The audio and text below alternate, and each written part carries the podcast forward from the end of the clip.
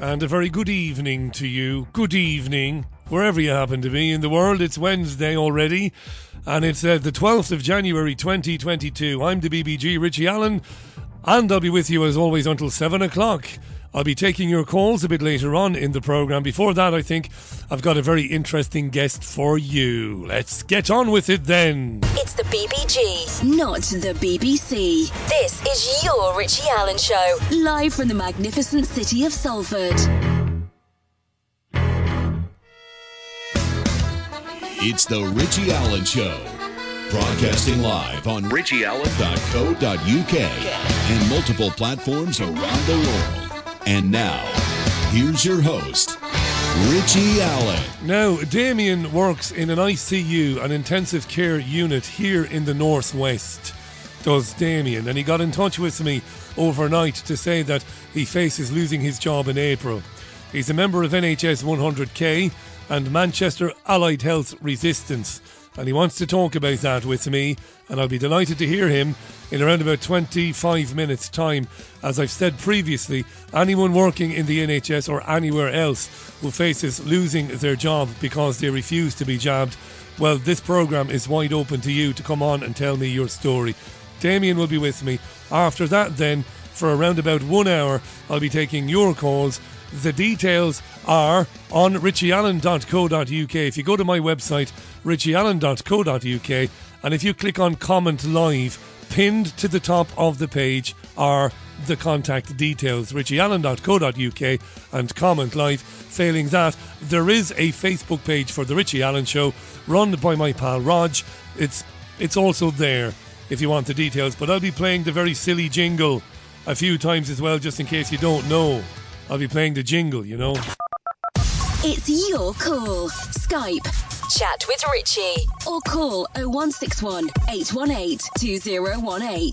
If you're calling from overseas, it's plus 44 161 818 2018. Talk to Richie now. Yeah, but not now. A little bit later on. How, how's that, eh? Freezing cold today. Busy day at BBG Towers. Mike and Mike's father, Jeff, are plumbers and they were here for most of the day plumbing, believe it or not. They were plumbing stuff for us. So a bit chaotic. Lovely lads, though. Nice to be chatting with them today. So I was working around that, as was El Frogo Tremendo. Chaotic scenes here at BBG Towers. But anyway. Well, there's only one thing to start with, I suppose, if you're interested in this sort of thing. I don't know. Here's Sky News at four o'clock. Hello, good afternoon. Our breaking news the Duke of York is going to face a civil sex case trial after a US judge dismissed a motion by Prince Andrew's legal team to have the lawsuit thrown out. The case has been brought by Virginia Giuffre, who claims she was abused by the prince when she was 17. The Duke of York's lawyer claimed a previous settlement agreed between Miss Giuffre and the sex offender Jeffrey Epstein meant she could not claim further damages. Hey, as far as bombshells go, the grand old Duke of York, he had 10,000 women. He marched them up to the top of the hill, found out they were underage, and shagged them anyway. Right, so the grand old Duke of York will face a civil case in New York City either later this year or early next year. Does it matter? I don't know. Here's BBC royal correspondent Nicholas Witchell. Do you remember? 15 or 16 years ago, I can't remember, Nicholas Witchell was following the royal family when they were skiing somewhere. They were skiing. They were in Aspen, were they? Or I don't know where they were. Klosters, Klosters maybe. And Jug Ears Charles was heard, overheard mumbling, I really can't stand that man. Remember that Nicholas Witchell? Here he is today. Well, Nicholas, what's going on? This is now a monumental mess. Uh, monumental three days mess. now since Buckingham Palace confirmed all the details of the Platinum Jubilee, and we have the prospect of this civil sex case against her second son, the Queen's second son, in September. And it's a long and detailed ruling from Judge Lewis Kaplan in the District Court in New York, 43 pages of it. But I'm just looking at it now, and it finishes with these words The defendant's motion is denied in all respects.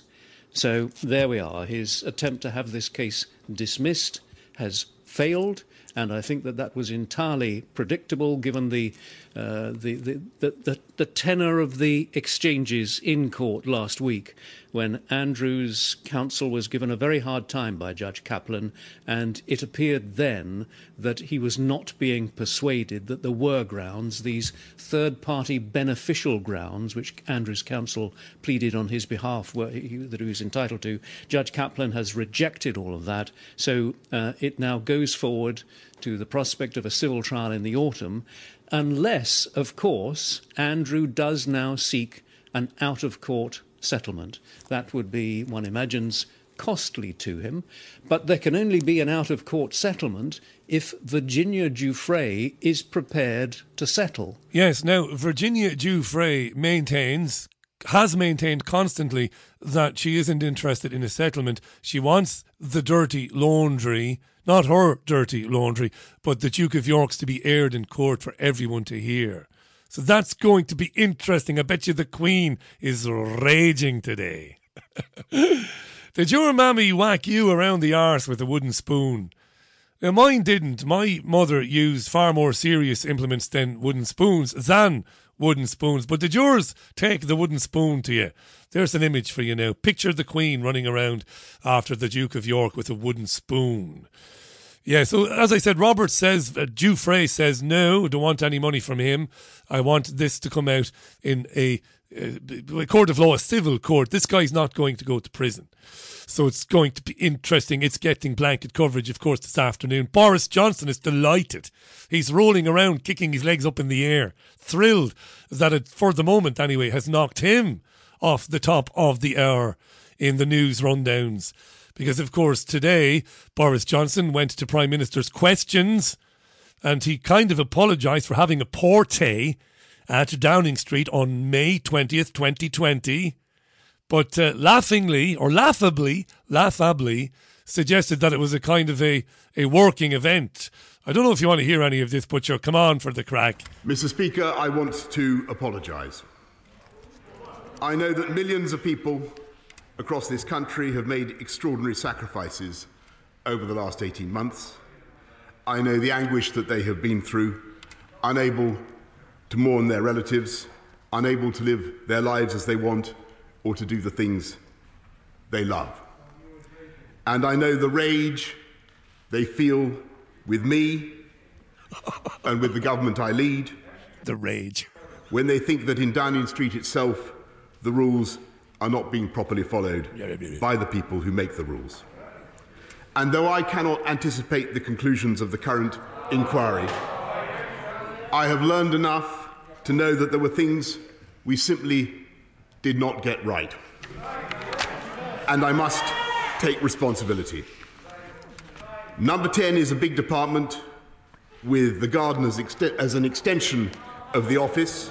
The garden is an extension of the office which has been in constant use because of the role of fresh air in stopping the virus. it's actually quite clever when you think about it. And when I went into that garden just after six on the 20th of May, 2020. Go on. Go on. To thank groups of staff before going back into my office 25 minutes later to continue working, I believed implicitly that this was a work event. But, Mr. Speaker. He didn't notice all the bottles of of prosecco lying around and the tables the tables full of cocktail sausages and cold meats no with hindsight i should have sent everyone back inside get I, back inside you i should have found some other way to thank them and i should have recognized that even if it could be said technically to fall within the guidance, there would be millions and millions of people who simply would not see it that way, people who suffered terribly, people who were forbidden from meeting loved ones at all, inside or outside. And to them and to this House, I offer my heartfelt apologies. And all I ask is that Sue Gray be allowed to complete her inquiry into that day and several others so that the full facts can be established. And I will, of course, come back to this House and make a statement. Lovely. Sue Gray is a civil servant and she's leading this investigation into all of the parties. So that's obviously nonsense. And, and look, you might ask, and you might be well within your rights to ask, Richie, why are you covering this? Why are you, are you, are you interested in it? It doesn't matter. It's a sideshow. It's pure theatre. It is. But I, I can't help but think one of the things the scam demic has done is to reinvigorate people, or sorry, to re engage people with public life and to get them interested in the comings and goings and doings and sayings of politicians. Now, I've talked about this even before the COVID scam. We talked about how certain events were used to re engage people with politics and, and, and public life, political figures, and to re engage them with voting and all of that, right? And, and, and this is part, somehow part of all of that, because it doesn't matter who sits which puppet sits in Downing Street. It doesn't matter. The agenda will move forward anyway. That is the agenda you and I talk about all the time, and we will talk about it a bit later on in the program. But the other thing is, I touched on it yesterday, and I certainly didn't mean to wind anybody up because I know that people who listen to this program faced the stress, and I can only imagine how stressful it was trying to see grandparents or, or even mums and dads in care homes during the mid part of 2020, the late part of 2020, even into 2021. And I don't take lightly that, I don't make light of it at all. But uh, for me, the point still stands. It, it vexes me that so many people are raging at the fact that this guy and his pals paid no heed to the rules that they announced because don't think for a moment that Boris Johnson invented or made up or came up with the idea for the rules and lockdowns. Johnson, as I've said a thousand times, and his predecessors are mere puppets. They are front men and women for a hidden hand for people whose names most people have never heard of. And, and that vexes me. Oh, we had it today as well before the announcement of Prince Prince Andrew and and the, and the fact that he will have to face a civil a, a case in, in New York. We had it today. Before that, people going on the TV and crying, actually crying about what happened, and this guy wasn't obeying the rules, and that vexes me.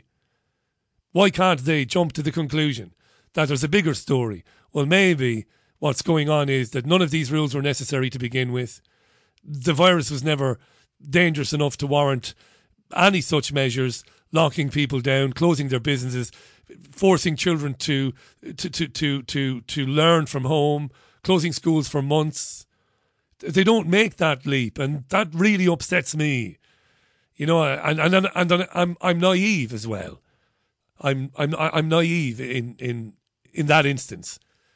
But but it's the hope that kills you because I, I, I keep hoping that they'll make the connections and think, well, these people were obviously not scared of any virus. That's what you want them to, you know, that's the place you want them to arrive at, but they don't seem to do it, sadly. Anywho, you can comment on the programme, whether or not you want to phone me. You can comment through Comment Live, that's on richieallen.co.uk, the very top of the page. You are listening to The Richie Allen Show, which is live, live from Salford. Now, Joan in Toronto, how are you doing, Joan? She says, Richie, terrible news out of Vancouver, British Columbia. Uh, tenants, adults, and children over five who are not vaccinated are being thrown out of a McDonald's. There's a video online taken by an Austin Ferguson. Uh, his wife and son, his son who has cancer, were evicted on video from a McDonald's because they aren't or weren't vaccinated. That's fascinating, Joan. I wrote about um, Quebec on the website earlier on today. Quebec, of course, is a province of Canada. I'm sure you knew that. Didn't need you to tell me, Baldy, but I told you anyway. Uh, the Premier of Quebec has announced that citizens who have not been vaccinated will be taxed.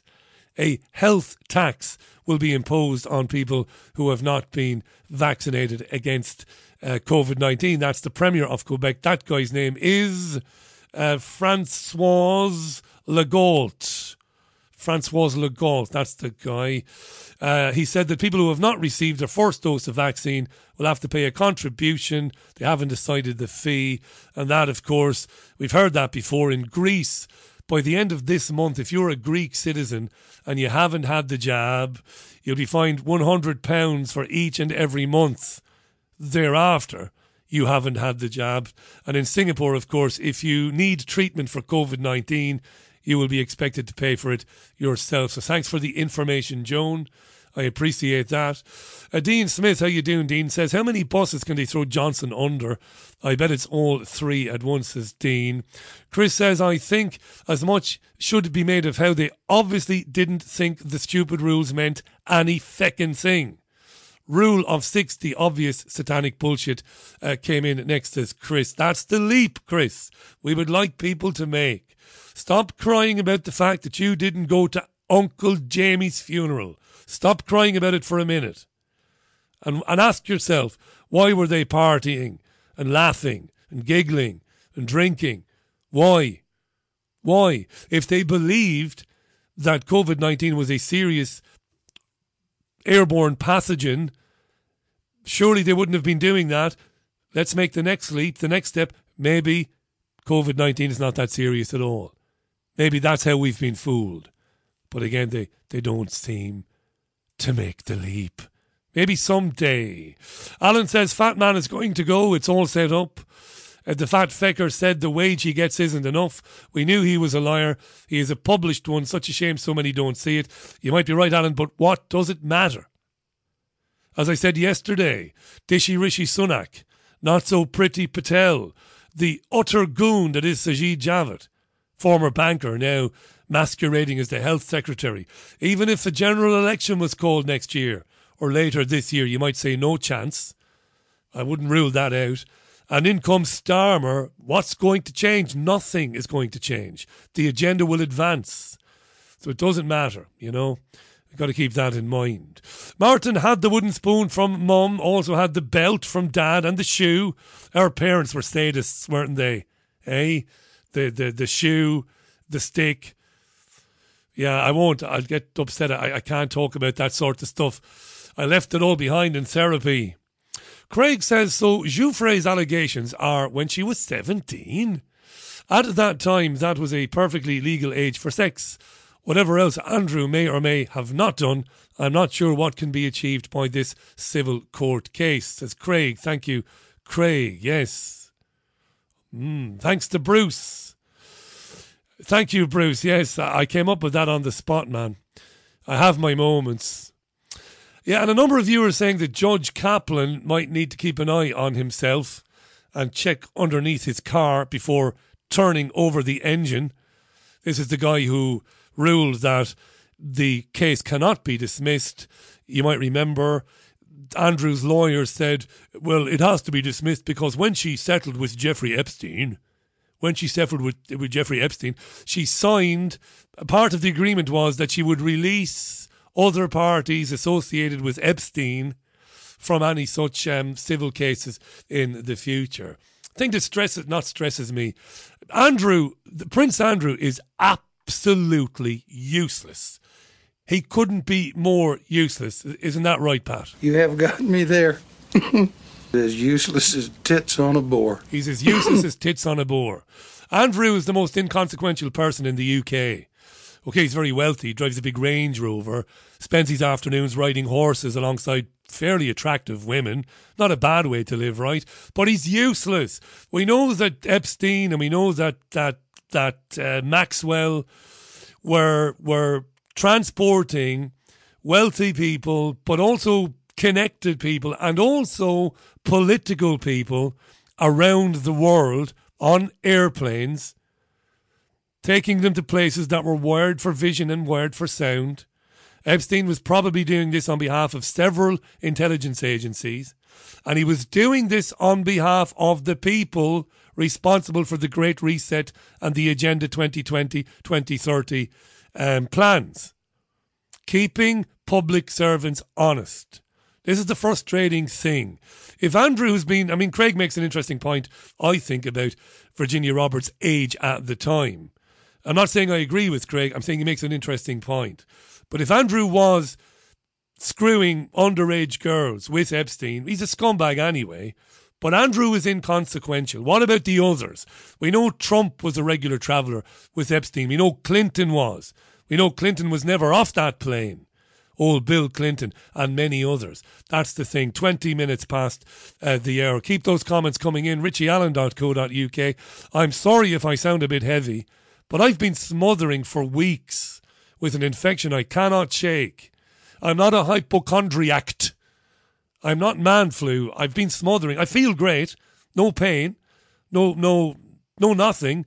Just constant running nose and, and, and chesty sputum and stuff like that. But otherwise, I feel all right. I'm still running. Oh, be Jesus, I'm running. Oh, be Jesus, I am running. Yeah, from that day on, if I needed to get somewhere, I was running. And I haven't stopped. William says it was the belt for me, but I was a wee bugger. Would never belt my own kids, though. I'm looking forward to another year of quality journalism, he says. Give over, William, will you? You don't get any quality journalism here, pal. Stop, stop now with that nonsense. You get a big mouth. Richie, Wes, how you doing, Wes? Wes. Wes has corrected me. I should have read Joan's comment more carefully. Wes says, and Wes is the man in the southern states. He says, Richie, it's far more serious than a fast food restaurant. Ronald McDonald House is a charity supported by local McDonald restaurant franchises to provide room and board for children who are undergoing extensive hospital treatment. I think the child in question has leukemia, and I think Joan told me that. Joan mea culpa. Joan has come back on to say to me, Richie, it was a Ronald McDonald House. Families are put up close to hospitals where their children are are coping with life threatening illnesses. I'm so sorry, Joan. That's deadly serious. And this kid was chucked out, and his father was chucked out because they haven't had a COVID jab. Wow. Isn't that shocking? I'll have to look that up. Not that I doubt you for a moment, you know. Uh, I'll, I'll check that out. We might talk about it uh, at the top of the hour, but I'd like to talk at the top of the hour about where you see this agenda going next. I'll be taking your calls a couple of minutes after six. We'll be on for an hour. Here are the details. It's your call. Skype. Chat with Richie or call 0161 818 2018. If you're calling from overseas, it's plus 44 161 818 2018. Talk to Richie now. Lovely stuff. Thanks to Rachel Savage, by the way, and to Spiro for the information. This is Jackie Wilson then. Jackie Wilson and I get the sweetest feeling on the Richie Allen Show, 25 minutes past five. It is the 12th of January 2022 and it's freezing out there in Salford land. Damian got in touch with the programme overnight. I'm glad he did. By the way, the messaging me through the website is working again. Now, please don't message me. Well, you can if you want. I shouldn't say that to you. If you want to message me to say hello, do so. It's just I get so many, I, am not going to be able to respond to every one of them. But look, if you've got a story to tell me, you think I might be interested in, you can send me a message through richieallen.co.uk. Just use contact. Now, Damian d- did, and I'm glad. Let me read you the, the, the email he sent me, just a couple of lines from it. He says, Richie, I work in an ICU in the Northwest, and I will lose my job in April. I'm a member of NHS 100k and Manchester Allied Health Resistant. Most NHS staff are hypnotised or just cowards. However, more and more are starting to speak out. Considering the fact that they are healthcare professionals, you'd think that doctors and nurses would understand what's actually happening. Uh, unfortunately, it's turned out most are not that intelligent or just effing ball-less. No courage. I'll happily come on your show, says Damian, and he sent me his um, credentials to, to, to, to, prove that he is um, he works where he says he works. Damian, thanks for reaching out to us, pal. How are you? Hi, Rich. I'm fine. I'm okay. Thanks for doing it. I'm not bad. stupid question first. How does it feel, or how did it feel, when you learned that the, the government intended on basically taking your job away from you from April unless you had a, a vaccine. How did you feel when you heard that? Did you suspect it was coming anyway, Damian? What was it like when you heard that? Yeah, I kind of knew it was on the horizon. Me and my partner are both in the same boat. We both work in the NHS, and I've been more in, more following this than she has. She's kind of come round to it in the last few months, really. But yeah, I knew it was on the cards, or potentially, but I just we hoped it wasn't. Um, but as I saw things progress and as I heard colleagues and how they were, I couldn't see any sort of resistance to it. I couldn't see any suggestion that if they brought it in, it would, you know, the, NHS would kick off and it wouldn't happen. It's it's just happened nice and easy for them, really. And I am shocked because it's my career. I've been doing it for 25 years, but I mean, even even though I knew it was on, it was coming, it's still been a bit of a shock. And i am at the moment we're running around trying to work out what we're going to do. We've got mortgage, children, you know, so we've got essentially 12 weeks or so to try and get used to having not having this career, really. You've um, touched on something important there. So the announcement is made, and then you and your partner go back to work, and you're probably expecting that the the talk will be about nothing else, and that people will be angry and they'll be whispering about taking some action against it. But you found the opposite. People just were like, yeah. okay. Yeah, yeah. I've not heard any. I've heard you. Hear, people say it because they don't want to sound. I don't know. They just they just don't want to sound like they're on the side of the government. So people go, "Oh, it's out of order. This it's a disgrace." But then they'll say, "Well, at least I've had my injection, thank God." So, you know, what can you do? That's what they're saying. They're not. Nobody's. They've where I work have found out. They know that my position is I'll lose my job, and my partner will, and nobody has expressed any sort of disgust or what the you know what can we do? Yeah. Is there anything? Is there any way we can support you? Is there anyone we can speak to? They simply don't give a shit. It's a case of I'm okay. I'm so, okay, Jack. I'm all right, Jack, and screw you. Yeah, yeah, yeah. What will be, will be. And why they like that? What, what I've found, the biggest thing for me, the biggest shock out of all of this for me, isn't the government being a sinister, horrible, vile government, because all governments tend to be, and this one particularly. What it's been to me is I've been surrounded for many years by people I thought were intelligent, um, caring, moral people who, who knew what was right and wrong. And this has just shown um, cowardice and nurses who I thought were clever, doctors who I thought were clever. They're good at the jobs to a degree, most, and they can do the day-to-day role, but when it comes to genuine, well, this this this has been this is an an experience nobody's ever been through. So this was where people in the NHS should have stood up and applied that critical thinking that they always talk about, and applied that, you know, I'm a nurse and I care and I know what's right and wrong and patient autonomy and freedom of choice. This is where they should have applied it, and they've done the opposite. They've simply done the opposite. And when I put arguments to them that I'm no genius, but I know what's right and wrong. And when you look at the facts, it's pretty straightforward. When you put it to people, what's happening, um, the craziness of the unjabbed and the jabbed being treated differently, and how you can catch this virus or spread it with the vaccine, without the vaccine, it's as though you're talking Latin. They really don't know what. You, they just look at you blank and then distract and go on to another conversation. So they're either not listening or they're simply too scared to acknowledge that they've been fooled and they can't admit it. I don't I don't understand it, but that's been the shock for me. Is there a fourth? I've so much respect for colleagues and the NHS. You know, it, it's a terrible thing. Is there a fourth option, Damian, that they're genuinely taken in by all of this and they believe what they've been told? Yeah. And it's not just that yeah. they couldn't give an arse about you and, and your partner, but that they genuinely have swallowed it hook, line, and sinker. Yeah, yeah, oh yeah, yeah. I'm sure they have. But again, that that that speaks to what they lack, what they must have always lacked as professionals. Because I'm no different to them. I'm no genius. I don't.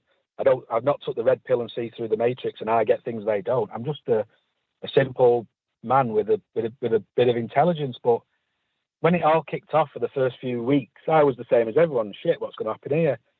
And then pretty much as the weeks progressed, you sort of saw a picture and started to think, hang on a minute. So I was able to apply that. And I'm just amazed that not many others in my circle, including family and friends, not just colleagues, none of them have seen able to go, hang on a minute, that doesn't make sense. And what hasn't helped is the mass hypnosis of the clapping at the door.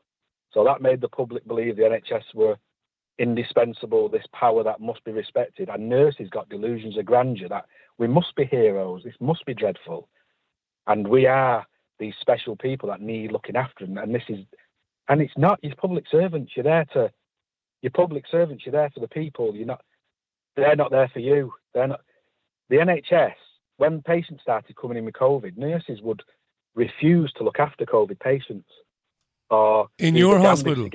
Was that in? Yeah, in our hospital. Yeah, yeah, and in other hospitals, I know of it where these patients came in and they were they'd be left for hours and hours and hours, almost full shifts before a nurse went in to see them. And is that because, right? Because the nurse was terrified that that COVID yeah, was yeah, the yeah, plague, and if I catch it, I could die, basically.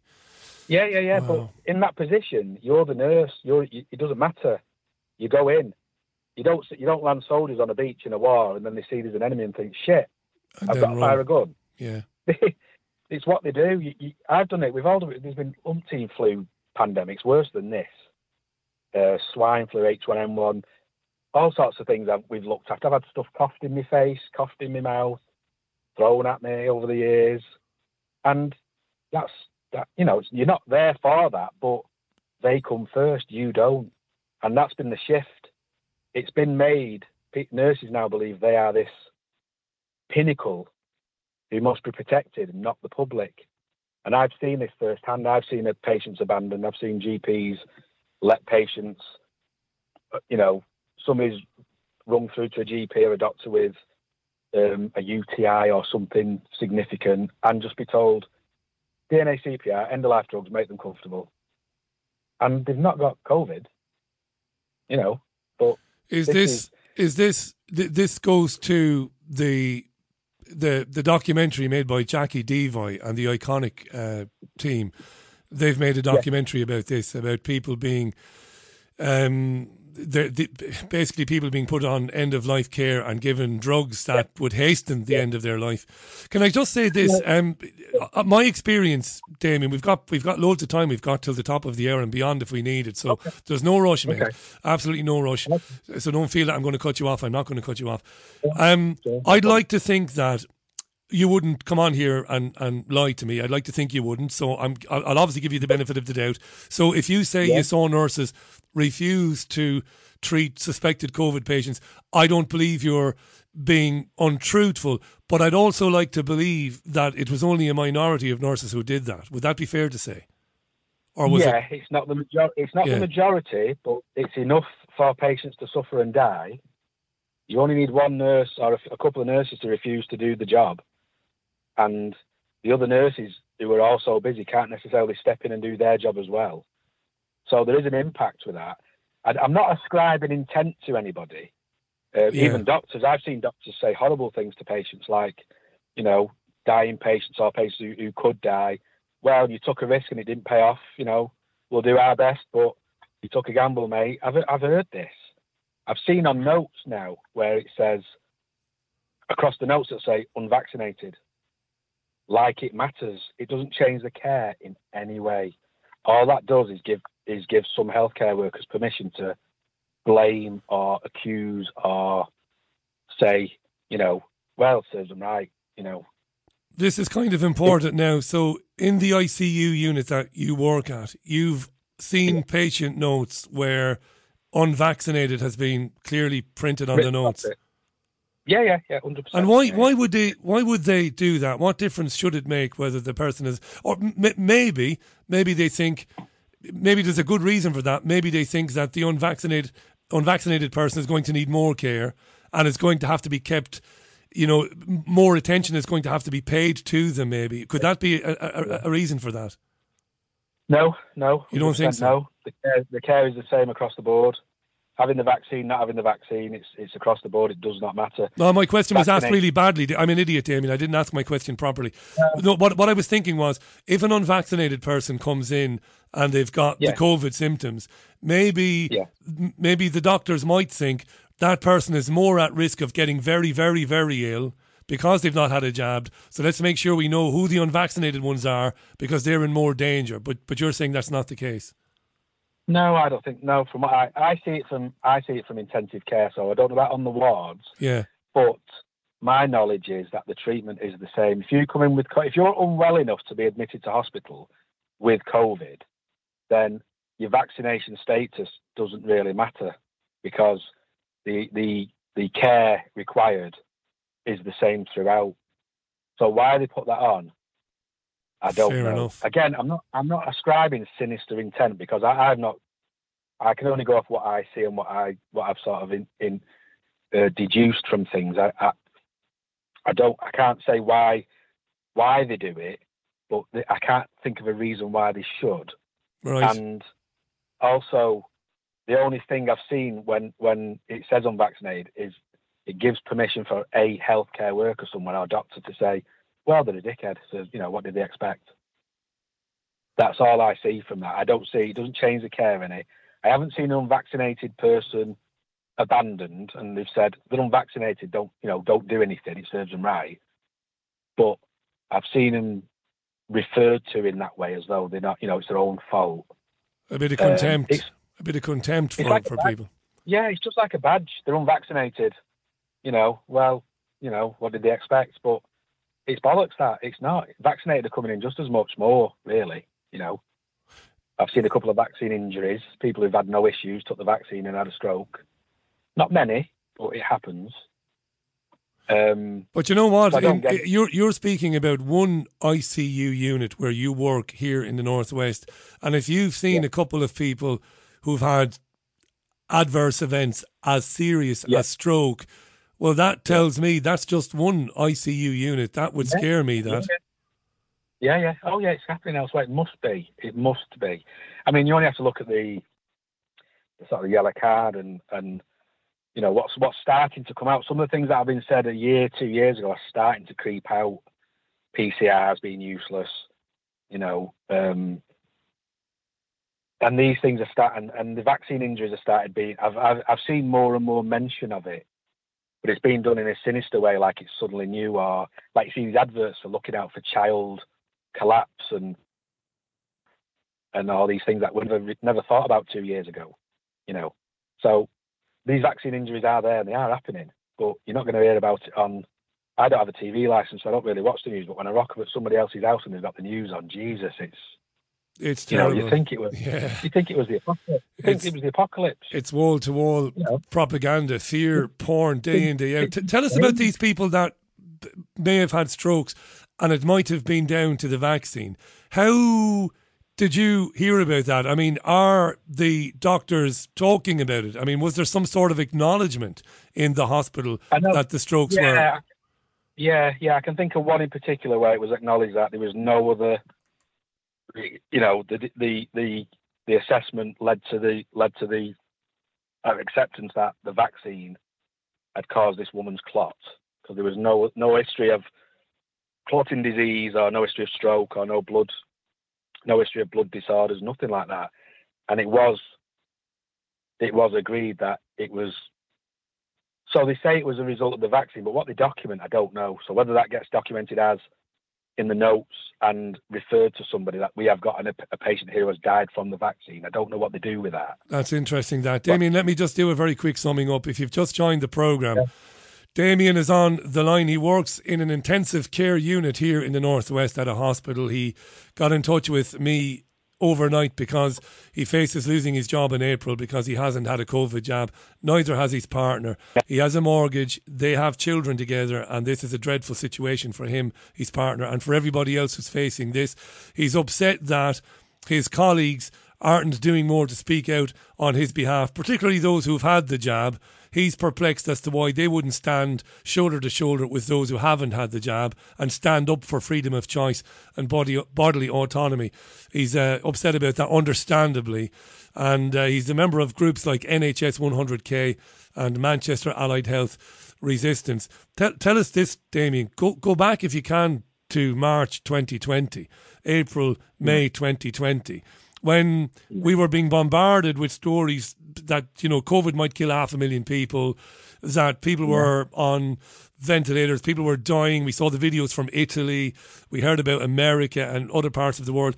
What was it like in the ICU you work in? How busy did it get, and how scary was it?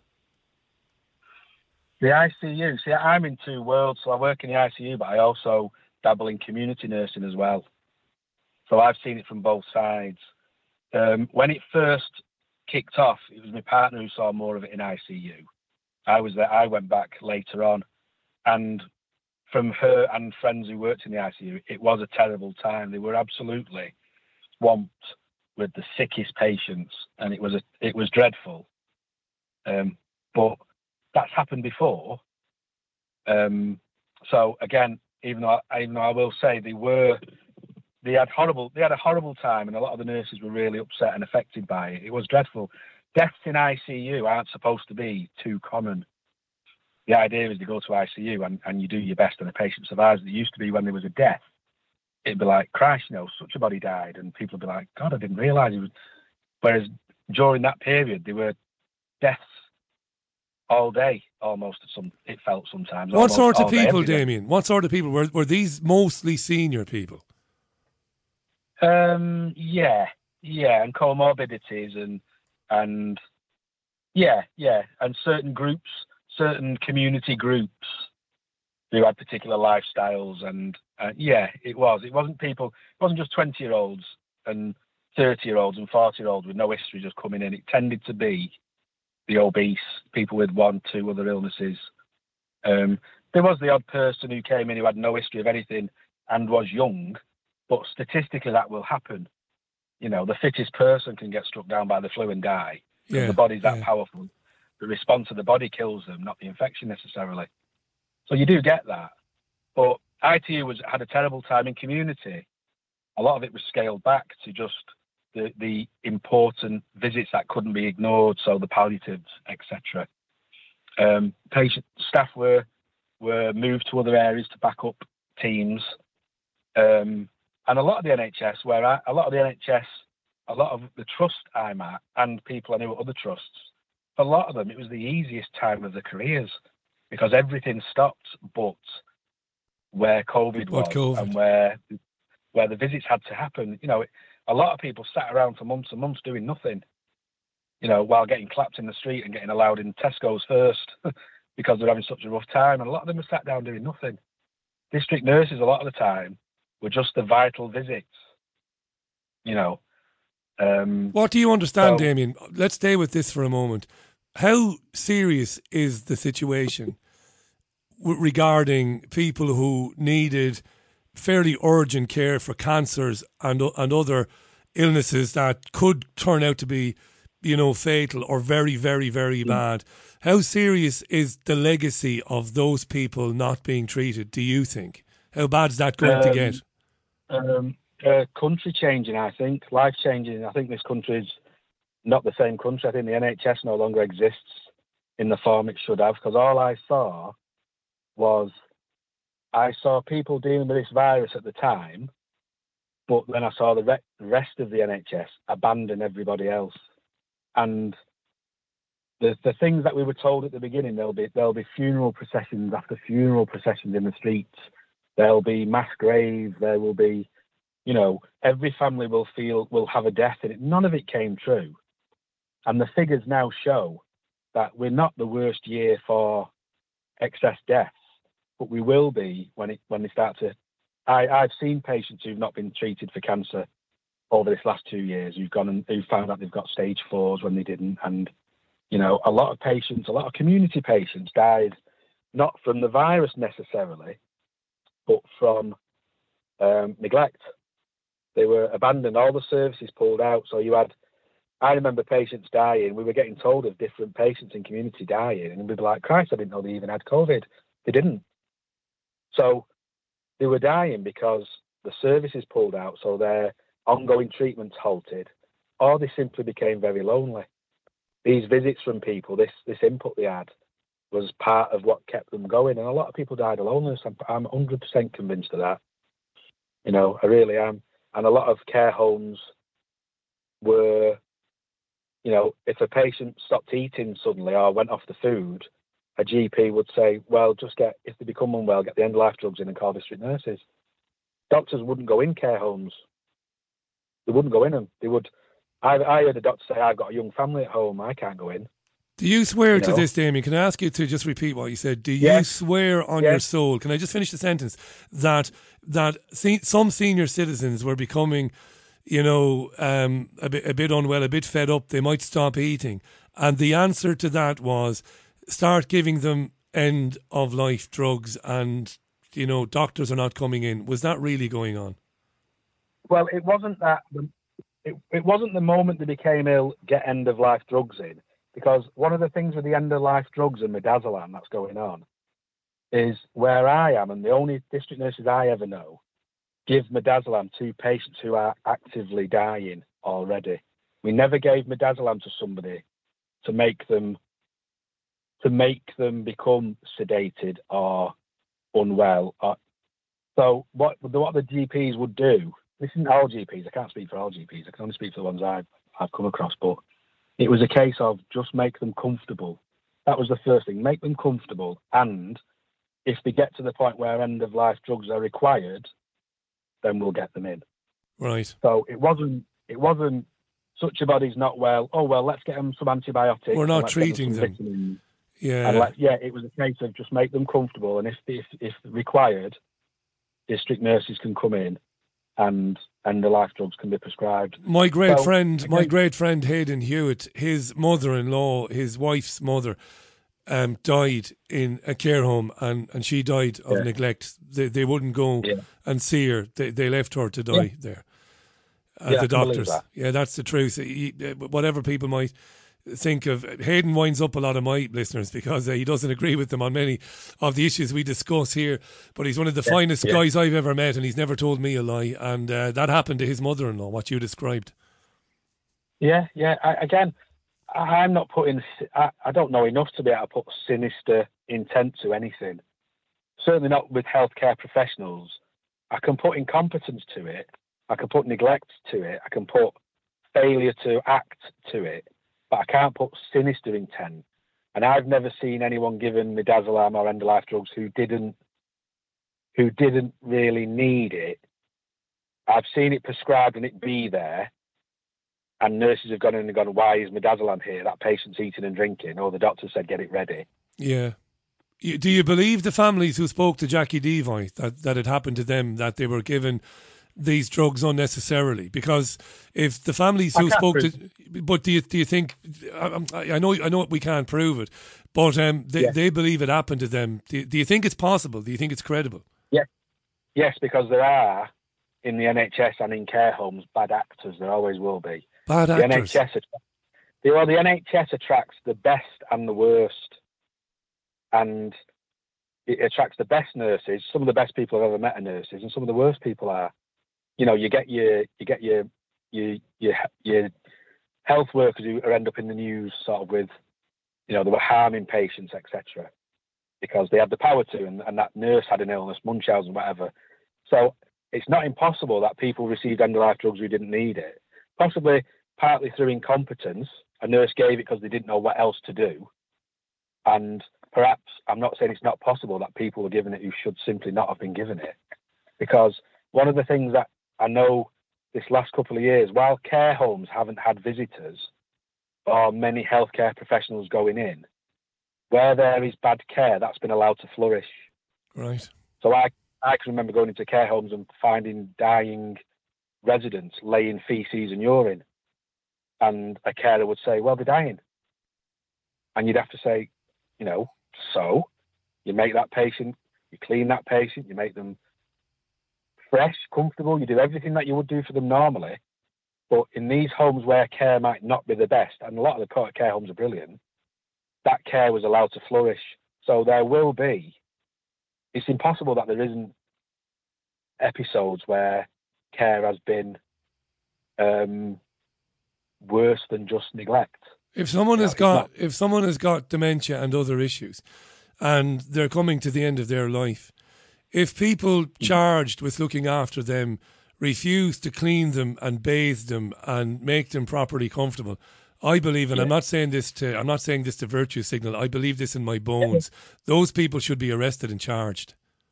Yeah, yeah, That's quite agree. disgusting. That Yeah, I quite agree. And it happened. I promise you. I, I mean, again, we've never met. I can't prove anything I'm saying to you. All I can do is I've given you. You've got my pin number. You've got my Yeah, I real know, I know you're genuine. Yeah, yeah. Um, I wouldn't. I, I've no reason to come on and tell you. I don't even feel I'm telling you stories anyway. I'm just telling you what I've experienced seen, and my yeah. feelings on things.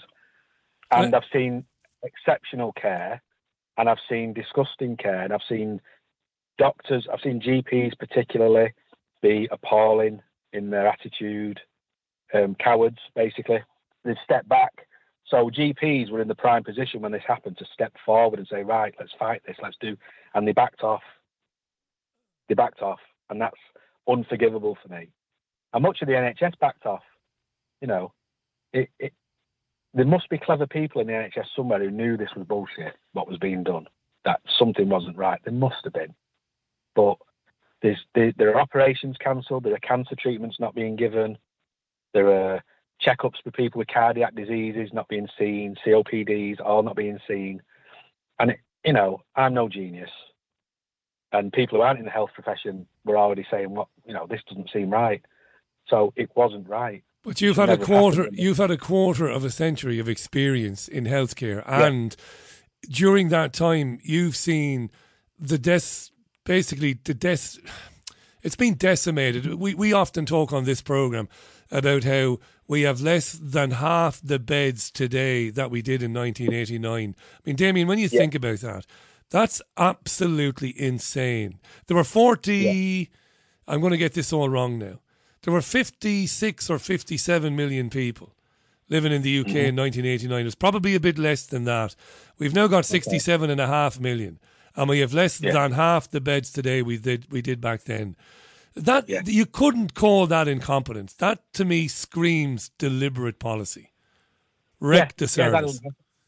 Yeah, it doesn't happen by accident. No. And so it makes you think: was the policy? See, I'm not sure if when all this began, it was incompetence that then became that then became a plan.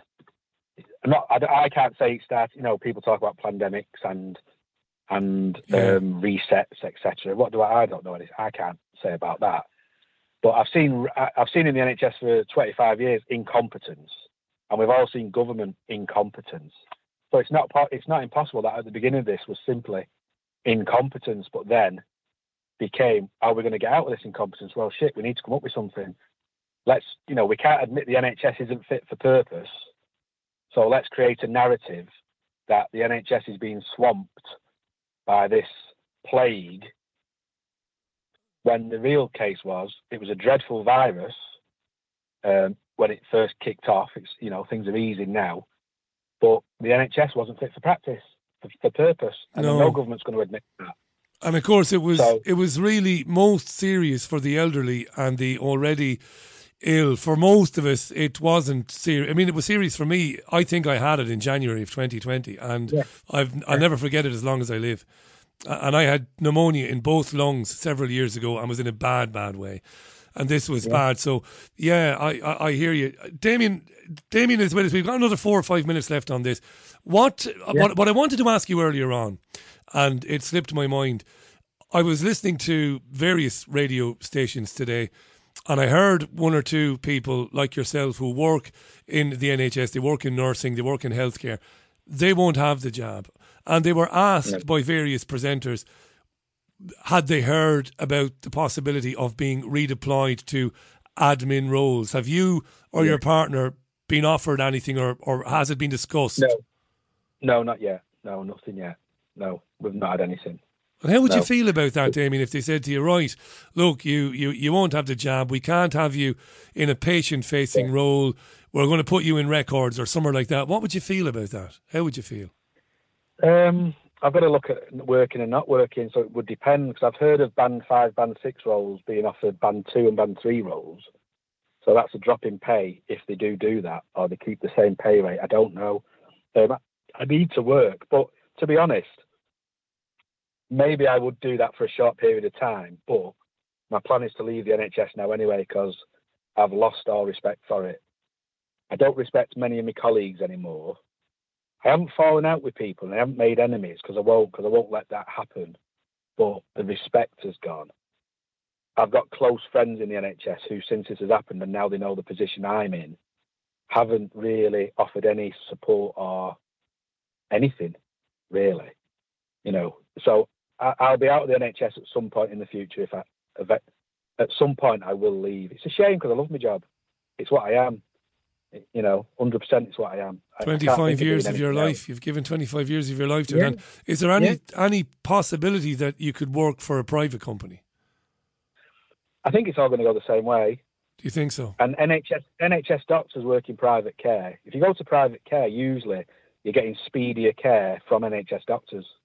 Often, I mean, you know, one thing that happens in the NHS that has always happened is you'll get you'll get some doctor turn up for work in the NHS, disappear for two hours and wonder where he's gone, and find out he's nipped off to do a private during his NHS shift. You know, so I wondered when I, I, used one of those online doctor services a few weeks ago when I needed steroids badly. I yeah. wondered what the, I, there was a lovely Nigerian chap. Um, because I asked him where was he originally from, and he said Nigeria. But I got the impression yeah. that he was an NHS doctor. Yeah, talking was. to him. Yeah, was. yeah, and he took fifty quid off of me, and yeah. none of us has got fifty quid these days because my local NHS doctor just refused to see me. Yeah, or to give so me the steroids. Yeah, you could be refused by a doctor and then see a private one the next day and it'd be the same doctor potentially. Potentially. You know, doctors are businessmen often as well. Yeah. That's another thing that lots of doctors have businesses. They're self-employed as well, or they own they own uh, agencies and things. It's a money. There's a lot of money in being a doctor as well. Um, not all doctors, but there is. You know, so yeah, it's the NHS, yeah, it's it's, it's here's the final highlighted how bad. Uh, here's here's here's the final question for you for the moment because I think we're obviously going to pick this up again in the future, you and I, on this program, um, with your yeah. permission. No doubt, we're we're in touch now. So, so can I ask you this? I, and look, you can take a few minutes, and, and, if there's anything else you'd like to say, you'll get that chance as well, of course.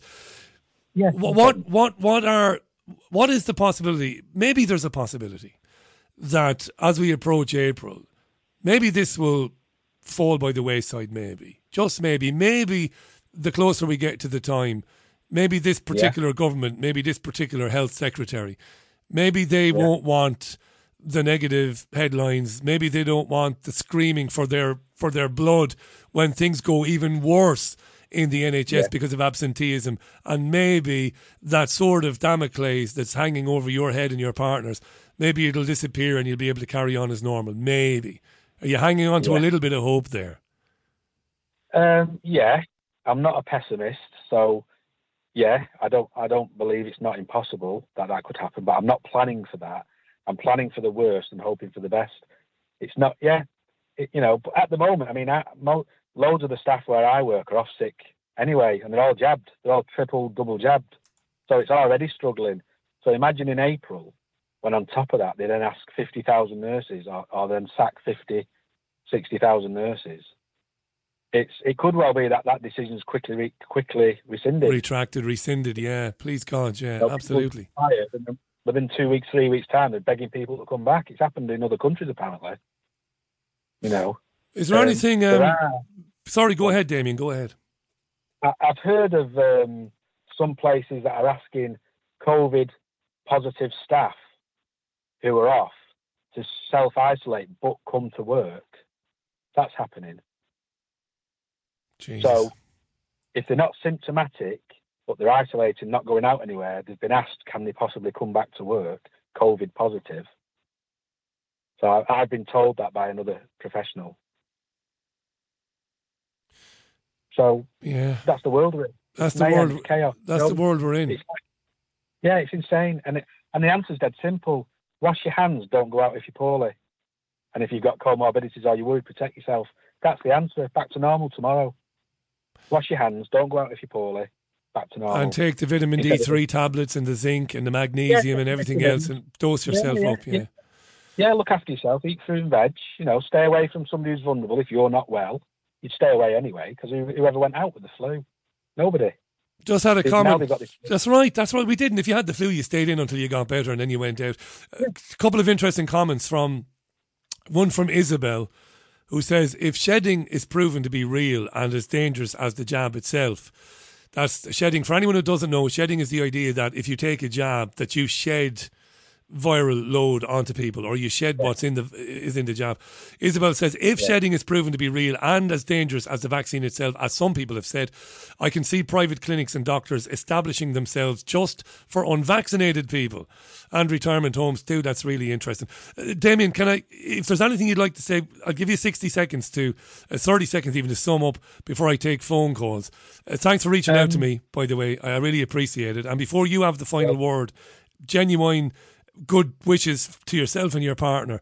And I hope this goes away, mate, and that you continue on in your job as as you should yeah. do, uh, looking after people. Final word to you, and thanks for for getting in touch. Yeah, so I can't sum up the last two years because it's been like some bloody matrix nightmare. But what I will say is, most healthcare workers I know are good people. They're not sinister with ill intent or they're not because I've read a lot of things about people actively they believe that patients are coming in to be actively killed. I've had relatives almost attack me saying I'm killing people. That's not what's happening, but there is. It is riddled with incompetence. It's riddled with fear. It's riddled with cowardice. But these were one. These were good nurses up until two years ago when they were put under this pressure, and, and they, they simply couldn't. They've not responded in the right way, um, and that's the tragedy for me that the NHS has just not responded how it should have. Um, as we, and whether that's people will say it's, it's been done on purpose, it's all been planned. I can't speak to that, but I love my colleagues and I love my job, but uh, that's changed and it's changed for all the reasons I've said, really. Stay in touch. You have my number. When there's news, yeah, give me a shout when there's news, and we'll pick it up again. And I mean it. Good luck yeah. to you, your your your missus, and to your children and um, and I hope it'll turn out okay, Damian. Thanks so much for your time today. Thank you very much. I appreciate it. And bye for now. Damian there. He has worked for 25 years at an intensive care unit in the northwest of the UK, telling us about, you know, facing up to the fact that he could lose his job and his partner could lose her job and he has a mortgage and he has young children all of that hanging over his head as we approach April. It's coming up for four and a half minutes past the hour. I'm taking your calls now till seven o'clock. I'll ask you to be brief. I mentioned on the on the on the blurb on Comment Live that if you got through to me last time, don't call in. Let's give other people a chance. But do be brief with your comment. Please do that for me today because I'm going to be inundated. Here are the details if you haven't seen them on the website. It's your call. Skype. Chat with Richie. Or call 0161 818 2018. If you're calling from overseas, it's plus 44 161 818 2018. Talk to Richie now. Lovely. That's great. Do talk to me. Those are the details. As I said, richieallen.co.uk. Comment live if you want to read them again. Taking your calls after this from Candi Staton. Candi Staton, Young Hearts Run Free. I can't waste any more time. Let's get straight to the calls. Caller, welcome to the programme. You are live. Who am I speaking with?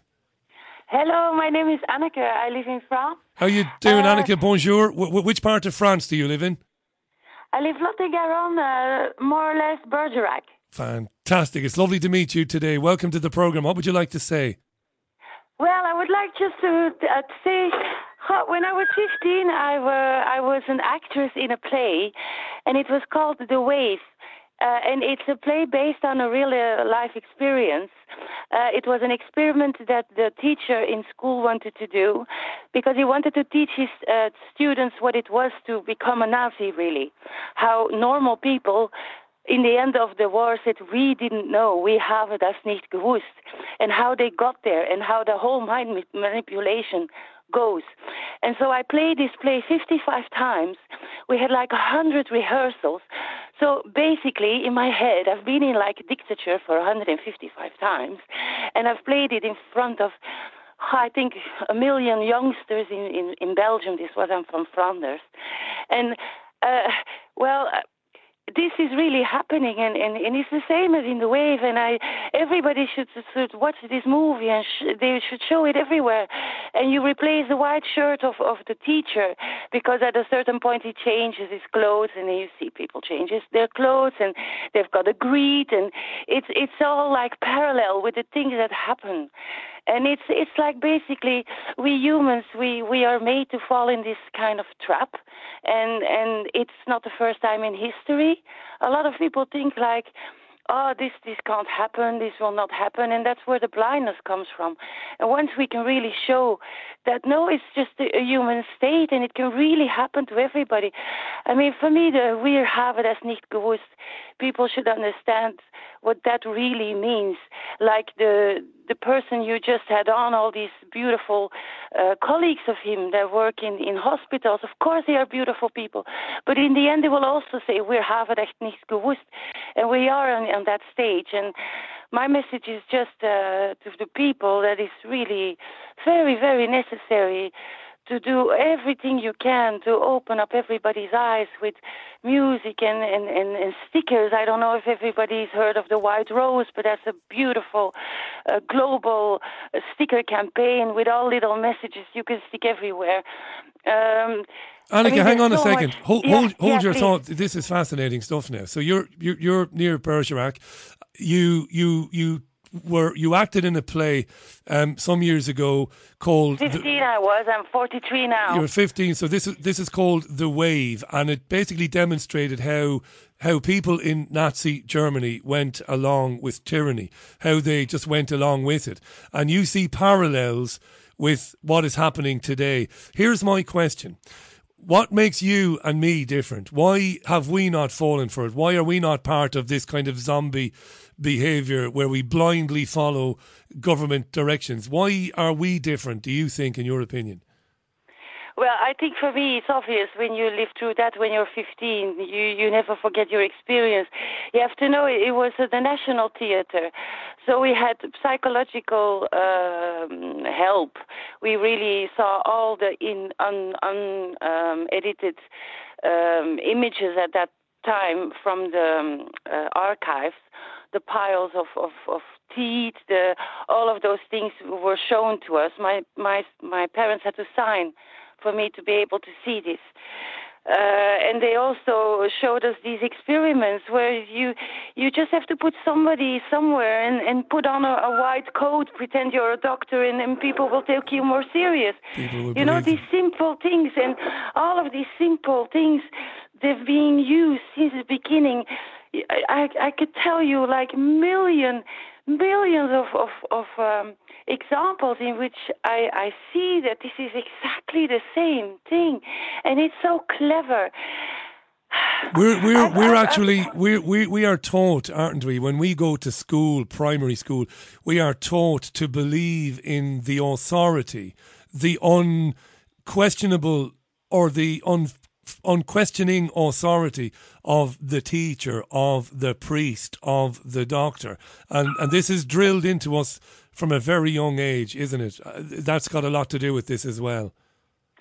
Absolutely. policeman. It's funny you mentioned those things because I used to be a teacher All and I stopped being a teacher when I realized that I was the example of how you have to, in a way, kill your own being, your pure state of being, the, why you came here for.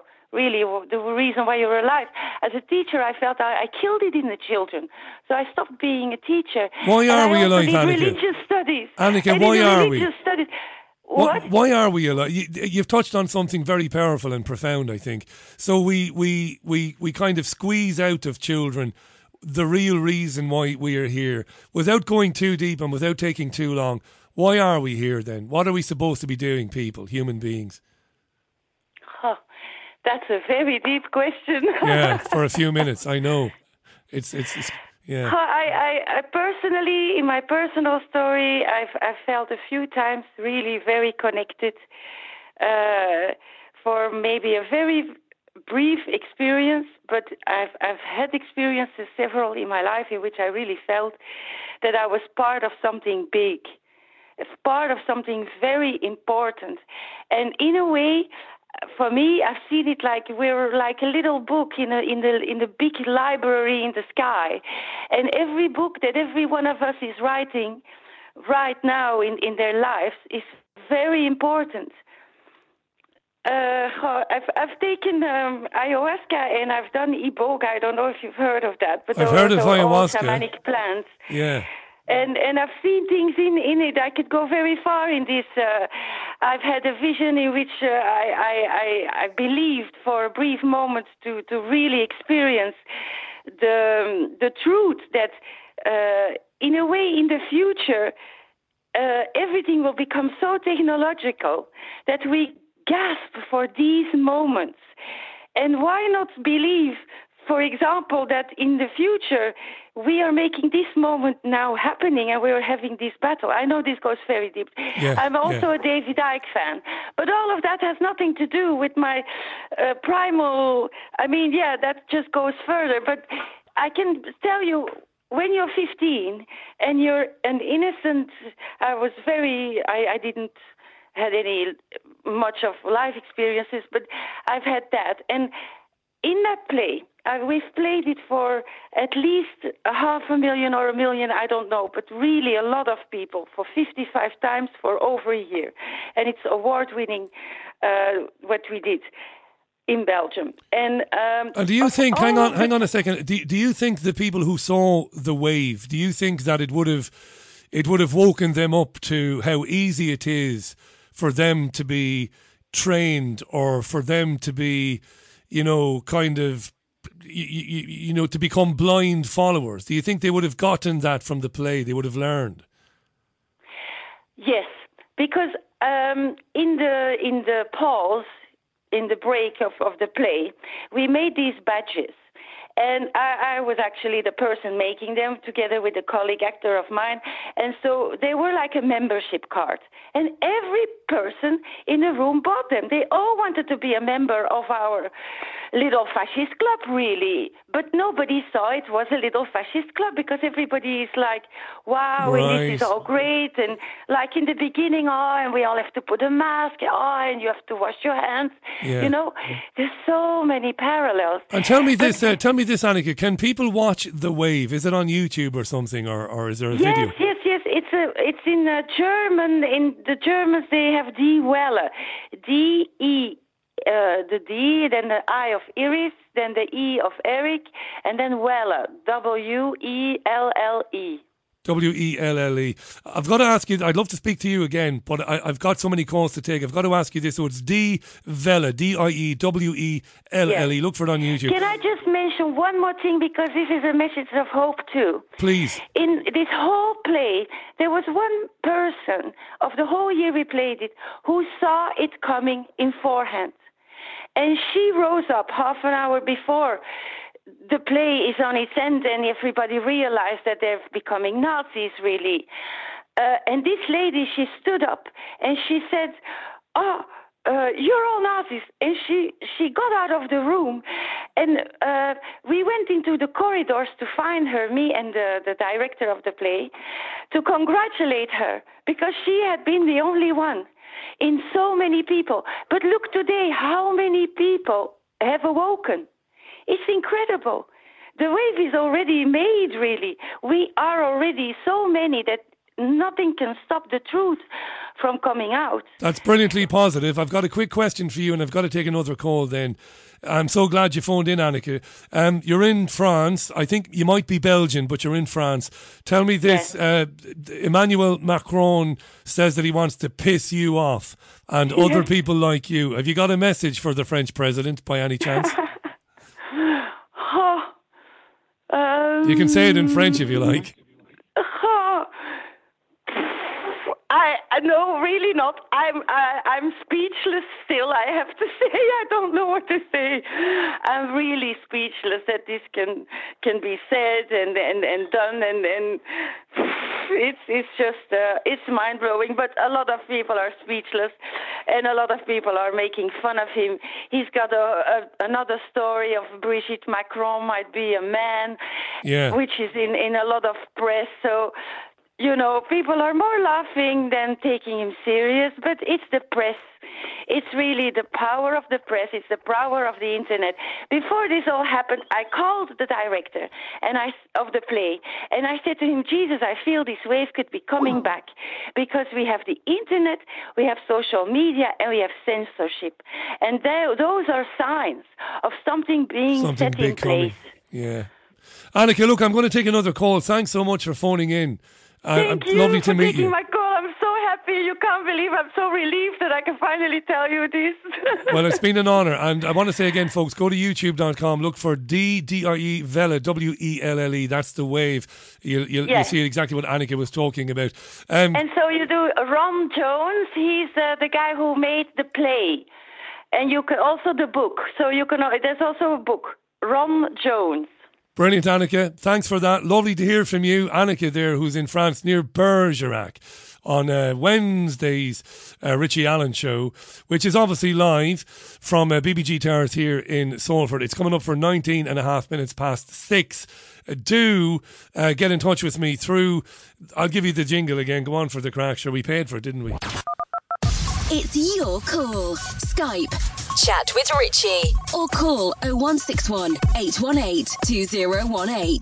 If you're calling from overseas, it's plus 44 161 818 2018. Talk to Richie now. Welcome back. And Rita is in Italy somewhere. Rita, how, do- how do I uh, what do I say? Do I I don't say buongiorno. What do I say to you in Italian? What do I say? Ciao. What do I say? I don't know what I say. Welcome to the program. How are you? I'm fine, but I can I can't hear you properly. What do I need to do? I'm sorry, I've never been on the radio before. Y- you can't hear me properly at the moment, no? I'll tell you what I'll do. I'll clear the call and get you back. And sometimes that makes a bit of a difference. I don't know why it does, but it does. We'll try Rita again. Uh, We'll try her again. 01618182018. That's the number if you're calling in the UK. Plus 44161 818 2018. Rita, I hope that's better. Are you there? Hi.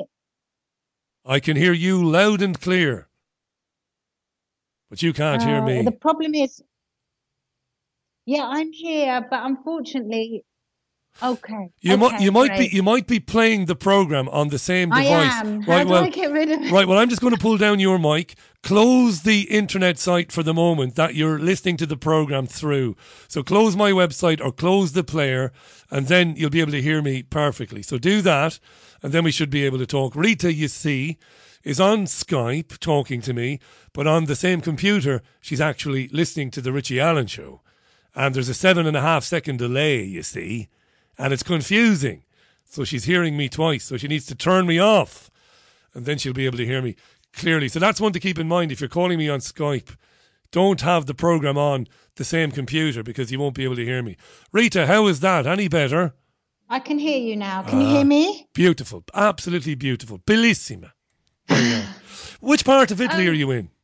I'm in the northeast, um, just about an hour from Bologna on the Adriatic coast. So a very Ah. lovely part of the world, and it's a beautiful place. You lucky sucker. but it's well, gorgeous. it's but it's pretty awful at the moment. Why? It's, um, What's happening? Because I would say that Italy is uh, got, has the most draconian rules in the whole of Europe, and I'm not sure that British people are aware of it. I'm British. Um, I live here because I married uh, a local man, and I brought up my family here. But um, we basically have to show pass to go absolutely everywhere. Um, and we've had um, from I think February um, um, over 50s um, vaccinates, vaccinations are mandated for over 50s. Um, From February. Yes. Um, And I'm very sorry now, Rita, to do this because I am a gentleman. Will that affect you?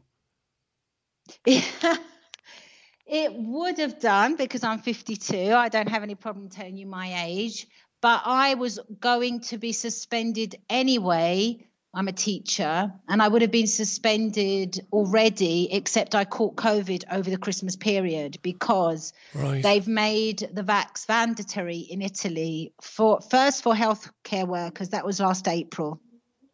And then for teachers from the 15th of December.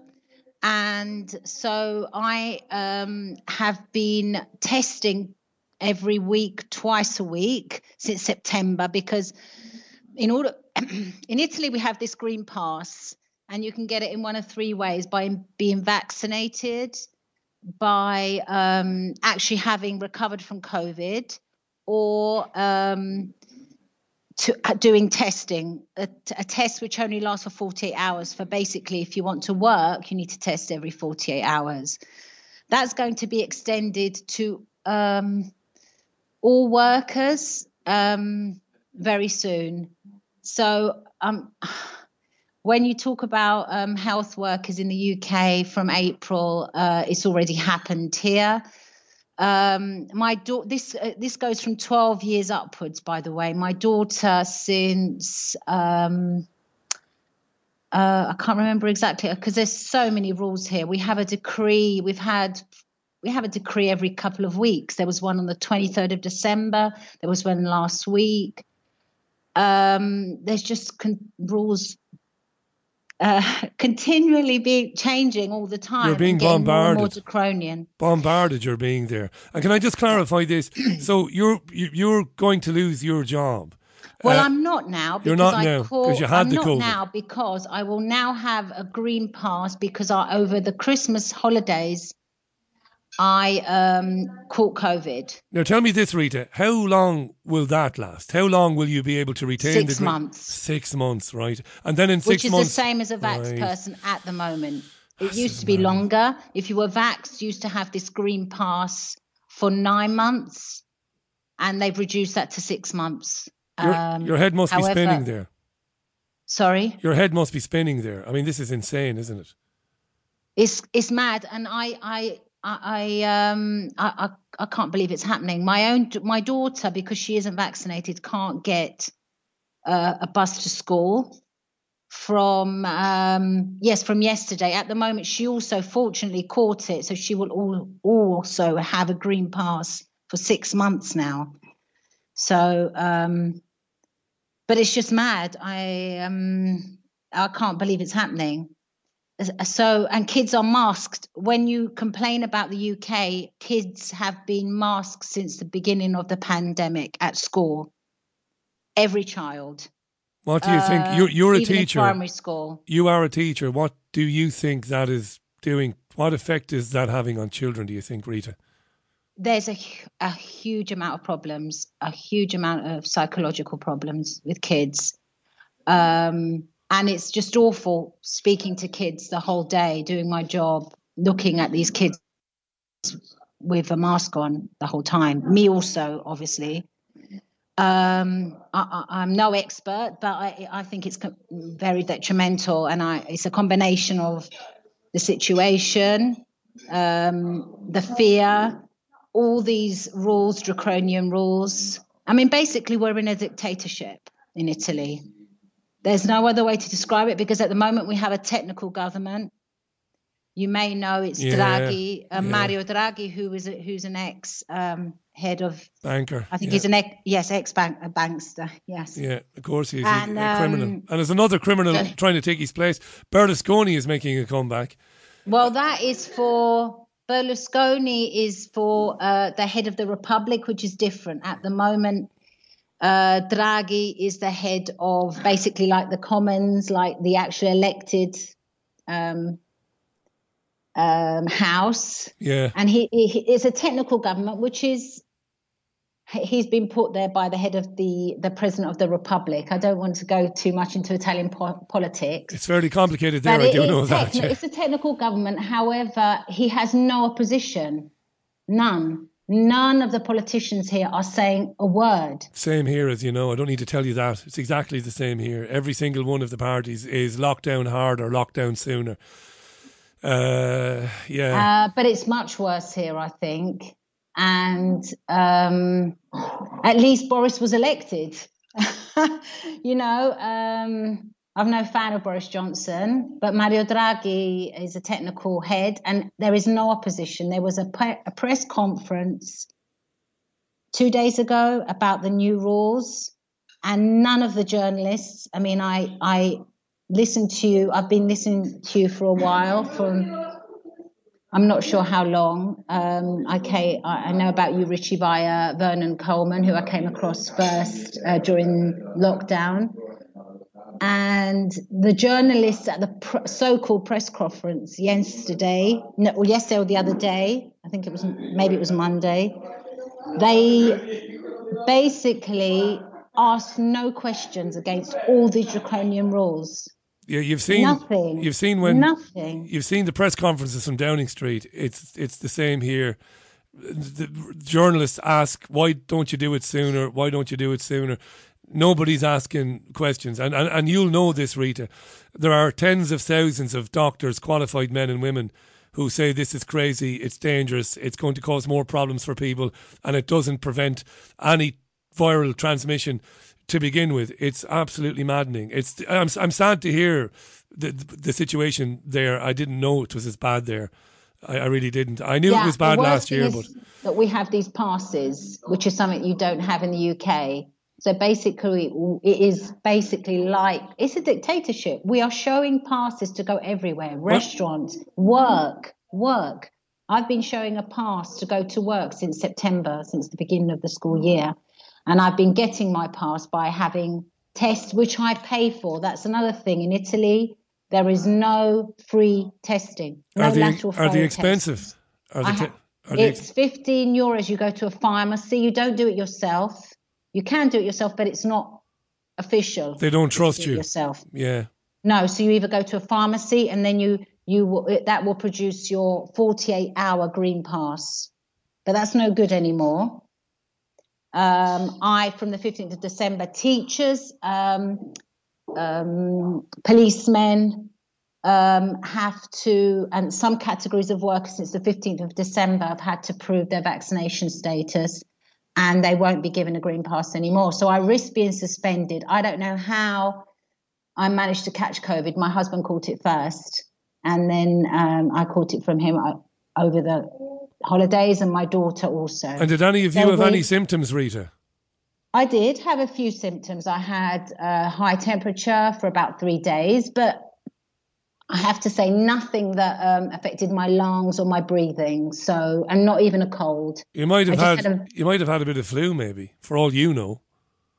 Maybe it, it maybe. Maybe. yeah. But we tested and um, we were positive. So I, I had just aches and pains. It, maybe it's Omicron. I didn't lose my taste or anything, which is what's Yeah. I, I don't know. I don't know how really. All I know is that now, because I've been positive, I will be um, given this green pass for six but, months. for, but just for six months. Can I ask you this before I take another call? And I'm, I'm glad you got through. I really am. What, how, how serious? I mean, could these measures in Italy become serious enough for you and your family to think about leaving? I, I certainly would, absolutely, absolutely. I, I, uh, but I don't know if it's going to go that way. For example, in the UK, I'm British. I could return to the UK, but I'm afraid that it will go that way there. I don't know. Does it? Can you imagine it being that bad, Richie? Yeah, I can. UK? I can. I don't want to depress my UK-based listeners, but I can, but not for a while. I think it's going to quieten down for a bit. I think, but and then Yeah, it's going to be ramped fear, up again. You know, uh, sorry, I mentioned this press conference um, uh, earlier because there was actually a journalist from the Times, the British Times, and he actually asked Draghi a question, Mario Draghi, and he said, you know, well, we seem to, you know, in the UK, Omicron, you know, we're talking about it being less, um, you know, less um, Virulent. dangerous, Yeah. dangerous than you know the past. You know, um, Delta and and whereas you know Italy's doing exactly the opposite. We're, we're we're getting tougher and tougher with our regulations. Whereas in, for example, in the UK there was nothing. There were no restrictions over the holidays. No, but that's funny. That's funny that because the advisors to the government wanted very, very harsh restrictions over the Christmas, and the government seemingly resisted it. Rita, I'm glad you got through. I, I wish you the best there. I, I said it to Damian earlier on. I don't. I mean, it's- it's unimaginable. I'm not going through it, so I don't know. Facing up to the sort of pressures and stresses of green cards and passes to go to the cinema and all that nonsense, and you've got young uh, children as well. So just bloody good luck with it. And uh, if you do end up thinking about going anywhere or getting out of there, look, stay in touch with the show and drop me a message, and we'll talk again. Thank you very much, Richie. Thanks so much. Yeah, the worst thing. Can I just add one more thing? Of course you can. kids. Go ahead. My daughter, for example, other kids that are unvaccinated who don't have a green pass can't do sport. They, basically, all they can do is go to school now. So they're not allowed to do their after-school sports. You know, it's it. This is how bad it can get, and we're just in Italy. I'm not in Timbuktu or somewhere far away. And you said she couldn't get, get the school bus yesterday because She she's not well, she didn't go because she's uh, on, online. She's online. She's because she's positive. She's still positive. We have to officially test negative. But from yesterday, if you don't have it, you couldn't get. A, um, so some of her friends who are not vaccinated couldn't get the bus. couldn't get on the bus. Imagine telling a Couldn't get- child. Imagine telling a child you can't take a bus ride to school because you haven't had a jab. That's absolute madness, Rita. Look, It's madness. It is indeed. So I'm sorry to. madness. But I just, when I hear everyone talking, complaining about the UK, it's just so much worse here. I just can't believe it's gotten so bad, and people can't even go to work without being jabbed. And that is why Italy has got. When they talk about why Italy has such a high rate of vaccination, that's the reason they've just been coerced to death. You know. It's mad. was- it, it sounds like a madhouse. Your place at the moment. It's uh, it's what's just half seven there. You're probably just finished dinner or about to have dinner. Do stay in touch with me now. I mean I that. will. Let me know. And, uh, thank you for all your good work and uh, keeping us sane. Thanks. not at all. Arrivederci. Is that what I'm supposed to say? Arrivederci. Arrivederci. Arrivederci. Thanks, yeah. Rita. Grazie. Bye for now. Rita there on the line from the northwest, the northeast of Italy, the Adriatic coast, I think Rita said. Mother of God, eh? Imagine telling a child you can't get on a school bus because you haven't had a jab. Uh, UK landline, I think. Caller, welcome to the programme. Who am I speaking with? Hello, Richie. It's Robert from North London. Hello, Robert in Um, North London. Welcome. Thank you, sir. Thank you. And uh, uh, first of all, let me apologise to actually uh, for having to ring off the last time I spoke to you. I was a dude that was having an operation and was feared of being injected with the the, the so-called vaccines whilst I was under. I remember it well. I remember And- and it got well, Robert. off. And I got Yeah. Well, I'm actually headed home to my North London residence um, from deep in the uh, the belly or the anus of the beast in the city. So actually, I'm, I'm, I'm headed back. But what I wanted to broach with you, um, Richie, was the fact that they're I think they're actually running by on their own schedule. These um, the powers that be, the cabal, whatever you want to call it, which is why they're doubling and tripling and quadrupling down on their rhetoric and, and bullying. Uh, it's actually happened at work now, where they've actually changed the, the protocols. I have to have a I have to have a lateral flow test every day that I go in, every day Every day. every day that I go in, and I was I was carpeted um, yesterday because I snuck in, I, I snuck in my um, snuck into the Christmas party without being double vaxxed and and having a lateral flow test. So obviously they didn't want my filthy carcass in there, even though they enjoyed my company and I enjoyed theirs, and I was carpeted by my line manager for this. You were hammered because you went to the Christmas do unjabbed and Yeah. you didn't take a test, and they found out, so they decided to carpet. Um, um, and how Absolutely, how yeah. serious was the carpeting? I mean, are they threatening to suspend you or anything like that? Well, uh, I think that's probably in the post. I think they're trying to. I work for uh, an American company, and and they're. Um, I think they're pretty easily panicked. The Americans, uh, unfortunately. I think maybe they, if it would help if they had a, a war on their shores for a change. that, that'd probably rationalise them. Yeah. But I think it's in the post, Richie. I could really feel it coming. I think they're w- working ways. I think they're um, the legal departments are working overnight um, in order to actually place a protocol, uh, put a protocol in place where you you have no wiggle room left. It's either piss or get off the park field. Excuse my language. So No, no, no. That's a um, good analogy. That, yeah, yeah. yeah. So I, uh, it's it's incredible. And And how do you? How do you? I mean, you, sound so jovial about this, and yet, you know, I, if I was in your situation, Robert, I don't think I'd be jovial. I think I'd be screaming bloody murder. But you seem a bit nonplussed about it. the thing about it is, I, I, I you know, I, if you're employable and you've got confidence in yourself and uh, you you pay things forward and you literally just walk around with an open heart and kind to people, I think it'll come back to you. And I don't do it for that reason. I do it because it makes me feel good. and Yeah, it's the right yeah. thing to do. And um, the lady that was on your show on, I think Monday, uh, that that nice uh, lady in Portugal. Yes, she, um, Jenny. Yes. yeah, she showed um, just a real note of optimism, and I think it gave a lot of people a shot in the arm. Um, No pun so I- No yeah, pun intended. Yeah, no pun intended. Yeah, precisely. So you know, I, you know, and I'm having one of the Ah, Jesus, the line has gone and one of the things I have to do is ask people for their vax passes. So effectively, they've won now. They are vax passes because, uh, like your friend Hayden Hewitt um, said, they're actually weaponizing. They're weaponizing businesses in order to do their bidding for them. Yes, that's So right. getting now- getting the private sector to drive this agenda. Absolutely, and the private sector will literally do anything in order to to to uh, to curry favour To remain with- open, to remain trading Yeah. so they can make money. Yes, yes. and to be part of the cabal as well, because a lot of these are deep, deep, deep in the mire.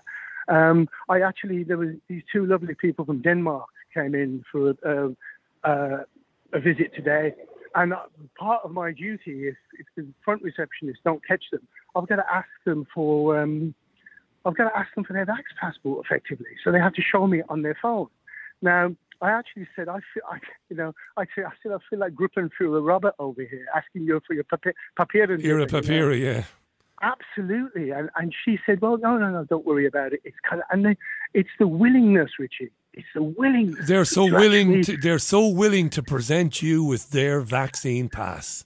absolutely, Yeah. which is something that is just so none of my business. It's incredible. Yeah. It's um, but when I got carpeted, I I had um, the email that was sent out to the company with the um, with pink highlighted, uh, you know, my transgressions, and um, he, he said, well, line manager said to me, well. Didn't you um, didn't you read this? I said, ah, to be honest with you, I can't remember. We get so many emails out, and I was actually going to say, listen, I was so fucking drunk, I couldn't take a lateral flow test anyway. So I was going to tell him that, but he just, he doesn't have our sense of humour, Richie. So I Yeah. just. Uh, but anyway, I wanted to wish you a happy New Year and you Frogger Tremendo and your fur babies. Ah, and thanks I'm very much, ring Robert. off and, and let you all go. But thanks for taking my call, then. No, delighted to hear from you again. It's been a while. You, you made me laugh that time you talked about the procedure and worrying that you might be, uh, that they might surreptitiously uh, jab you. I, Yeah. I remember it well. Many No, no, happy but- returns And by, uh, by the way, I'm also known as Backbeat for those that are curious. on, on, on the website. That's right, yeah. I, I am that one, yes. And thanks for commenting on it and keeping the fire going there and everybody else who comments on it. Robert, God bless you, mate. Stay in touch, won't you? Take care, Richie. Bye for cool, now. Bye-bye. Lovely, uh, fantastic stuff. That isn't that interesting. There, you know, he's asked to take the vaccine pass passes of visitors, and I suppose he can't just wave people through because this is all this is all done with phones and stuff and scans. So you couldn't just wave people through. So so we won't we won't give him any stick for that. But the willingness of people, he said, that struck me there. The eagerness of people to present their vaccine passes. Uh, is there something going on there? You know, this feeling of worthiness, of being good, of being a good person, a decent person. Look at me. Look at me. I have my vaccine pass. I did the right thing for society. I'm a good person. Um, I think we've got Wes from Alabama back on the program. Wes, good afternoon. How are you? Richie, can you hear me? Ah, loud and clear. It's like you're in the next room, Wes. Welcome back. Happy Oh, New? Year. Happy New Year. Happy birthday. Thank you very much. 47, not out. I'm doing okay. good, good, good, good. It's it's bright and sunny and warm here. I give uh, over, today. Wes. Well, I don't want to hear that shit. It's absolutely freezing here. I've icicles on the end of my nose. It's not fun. well, well, you, yeah, uh, come come July, we'll be bitching and moaning as well. Absolutely. It'll be ninety degrees in the shade. We when when we Uh, when we first spoke some months ago, um, it was very heartening because you talked about how people from your part of the world, your neck of the woods, they see through this bullshit. They saw this coming. They see through it. They know not to trust the federal government and the authorities. You know the CDCs and, and all of that. Uh, people are alive to it there. They're still alive to I- it there. Yeah, yeah. Uh, particularly now that this so-called Omicron has swept across the country, uh, and uh, people who did fall in line got the shot. Some of some of, of them even, you know, the triple jab. Uh, they came down with the sniffles. Uh, it, did, it happened in my own family over Christmas. Uh, the the extended uh, black sheep of the family who live in D.C. and Boston graced us with their presence down here in Redneck Land, and uh, you know that they're all in mass formation. Uh, and uh, they came up with the sniffles, and they, it sort of broke them out of their, um, you know, if you want to call it mass formation. Did it really? So, so they have the Yeah. three jabs, and now they've got sniffles. So, how did you observe that it wakened them slightly from their trance? What did they say about it? Well, after the fourth home test with their sniffles and three negatives, and them bothering the doctors and the family for these constant tests, the moment they turn up with the sniffles, after the third, fourth, fifth test, and they got a positive, they felt like they were, you know, they were ashamed Right. but Yeah. they kept testing to get the positive. It, it's it's really a religious cult. That's hilarious. That's Hang on a second now, Wes. So they have the sniffles, right? And they use a lateral flow test, and they're disappointed when it says negative. Three times over. one little girl, one little niece of mine, showed up at a Christmas party, and I swear on my mother's grave, she had a dozen home tests in her purse. And Oh, I Wes, said, Wes, Uh, this is a bloody pregnancy test. I mean, you, you, yeah, you know, uh, but but her her husband, all the other, you know, extended family from up that way, were just dead set on getting in the club or staying out of the club until they got into the club. Maybe that's a better way of putting it. Yeah. But, but little bit of hope that it sounds like for some of them, there's a little bit of, um, we remember W. Remember W? Fool me once, shame on, on you. Fool me twice, shame on me. I wonder is is it going to dawn on people like that? Will it eventually? Re- will they realize I'm I've got to be goddamn stupid to keep taking jabs and jabs and jabs and keep taking tests? Surely, Wes, at some stage it's got to dawn on Ah, yeah, yeah, yeah, yeah. I talked with a university professor at a Christmas party uh, who uh, the, the the more university education it appears to me now that you have, the more of a midwit you are.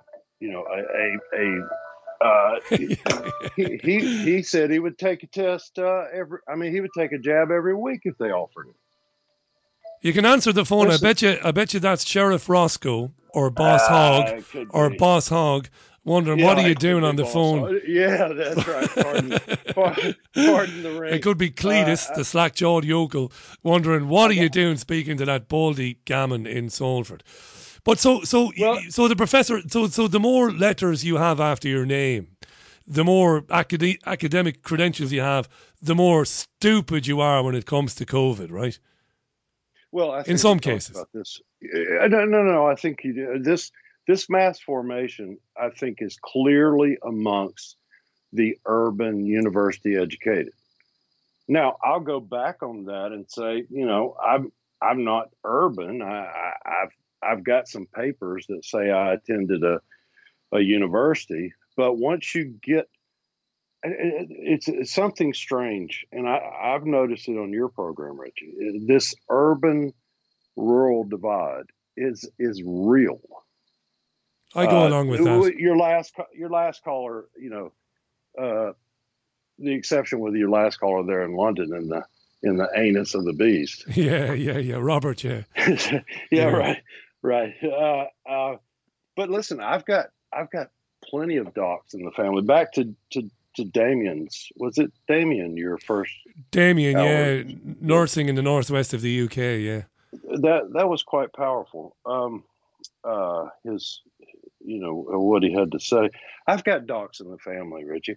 I I paid for my son to go through medical school. Uh, and, and, and here's the thing that most people don't realize about American physicians. They demographically, young doctors are the most indebted demographic in the country. Four, five, six hundred thousand dollars in debt In debt when they leave university. when they leave. And here's the thing the banksters will come in in the fourth year. My boy was in medical school. They came in and they were offering signature loans to these kids for homes. Wes, you've knocked me down there. You've knocked me for six, as the cricketers say in England. Hang on now. When when students leave uni in the UK, they usually leave with somewhere between fifty and seventy thousand pounds worth of student loan debt. I was lucky. Went to uni in Ireland. Didn't cost me anything. The state paid for it, and I was even luckier when I did a postgraduate degree in the UK because the European Union paid for it. Aren't I? Aren't I a splitter? Aren't I a right bastard? Extra special. Extra. I'm very lucky, right? You're honest. you- You're convinced. You're telling me you're not pulling the wool over my eyes. You're not pulling my leg. a half a million dollars in debt. Easily. My God. Particularly if you've gone to private university as an undergraduate and private university for medical school, you could come out at 750k of debt. Is that your son? Is that your son? Is he saddled with that debt now? My, my son has zero debt you paid for it. because I paid for it. it. You're the man, yeah. because I knew, I knew this from the other doctors in my family. I knew he would be beholden to big pharma, and he couldn't pr- properly practice medicine when he came out of school if he's got a bunch of debt. That's profound stuff. That Wes. He wouldn't be beholden to big pharma if he's if he's not in any debt. Well, he, he can't be bought, or he shouldn't be bought. But see, it used to be that way uh, up until the 80s in this country. You could, my father in law, for instance, uh, managed to work his way in and out and, and probably left uh, medical school with in the 50s or uh, I'm sorry, in the 60s with, with maybe $5,000 worth of debt, which would probably be the equivalent of 50 now. Right. But now it's six and seven times that. What are they going to do? They're going to get out and they're going to push drugs. They're going to I don't write prescriptions. I don't care if you're a GP. I don't Yeah. care if you're a specialist. You are going to cut. If you're a surgeon, you're going to cut first because you've got a, not just a mortgage. You got that on top of that debt. you might have six hundred thousand pounds worth of student loan debt, and you might have another six hundred thousand pounds for your house to pay off. So you're you're you're over a million indebted to the banks, basically, and that is No, enormous it's uh, pressure. average average 40, 40 year old physician uh, might be carrying one and a half, two million dollars a debt. That's just I never knew that. Call me naive. I never knew that. That is amazing to me. Well, what what are you going to do when the hospital administrators, who effectively run medicine in this country, are taking central protocols from Anthony Fauci and the CDC and saying, you're going to push this or you're out? Because a lot of these doctors now work directly for, for hospitals. They're not in private practice. You're going to push what they tell you to push, Wes. You're going to push remdesivir. Yeah. It's still being pushed in in the hospital where my son's working on his fellowship. It's still to this day being pushed, and it'll destroy your kidneys. This Ebola drug that Fauci came up with that pushed, you know, that's the central protocol, Richie. And they know about ivermectin. The young docs know they're killing people. They know that if they they know they know they could prescribe a cheap, very cheap, very accessible drug like ivermectin, and it would knock that fever down very quickly in the COVID patient. Sure, they know sure, this, sure. And yet they can't. Sure. They know that if they prescribe it or they bring it up, it could put them in serious jeopardy. It might, you know, might cost them their jobs. Yeah. Well, it's it. Yes, yes, exactly. You're out. I mean, look at what they've done to Peter McCullough out in Texas. I don't know if you're familiar with him. He's I the am. cardi- Yeah, Peter. Yeah, the cardiac guy. Yeah, I've seen some videos of uh, of him on on YouTube. I've reached out to the gentleman. I don't know if he's got back to me. I'll have to find out. But do you want to give us a Right. brief? Do you want to give us a brief summary of Peter, as much as you know, because we've only got two or three minutes left anyway. Go ahead, Wes. Okay. Cardio-nephrologist. Uh, I don't mean to to uh, to tell anybody to listen to any other program, but if you really want to see McCullough over three hours. Look him up on the Joe Rogan podcast. Yeah, absolutely. Too right. Yeah, yeah. He was on with Rogan. Yeah, it's Look- on Look YouTube. it up. Yeah. He's in the same field my boy is in, right? My son tells me they have tried to drum him out of everything, out of conferences. Baylor University went after him. I think he presently a senior physician, a research physician, is in. I think he's in half a million dollar uh, legal debt.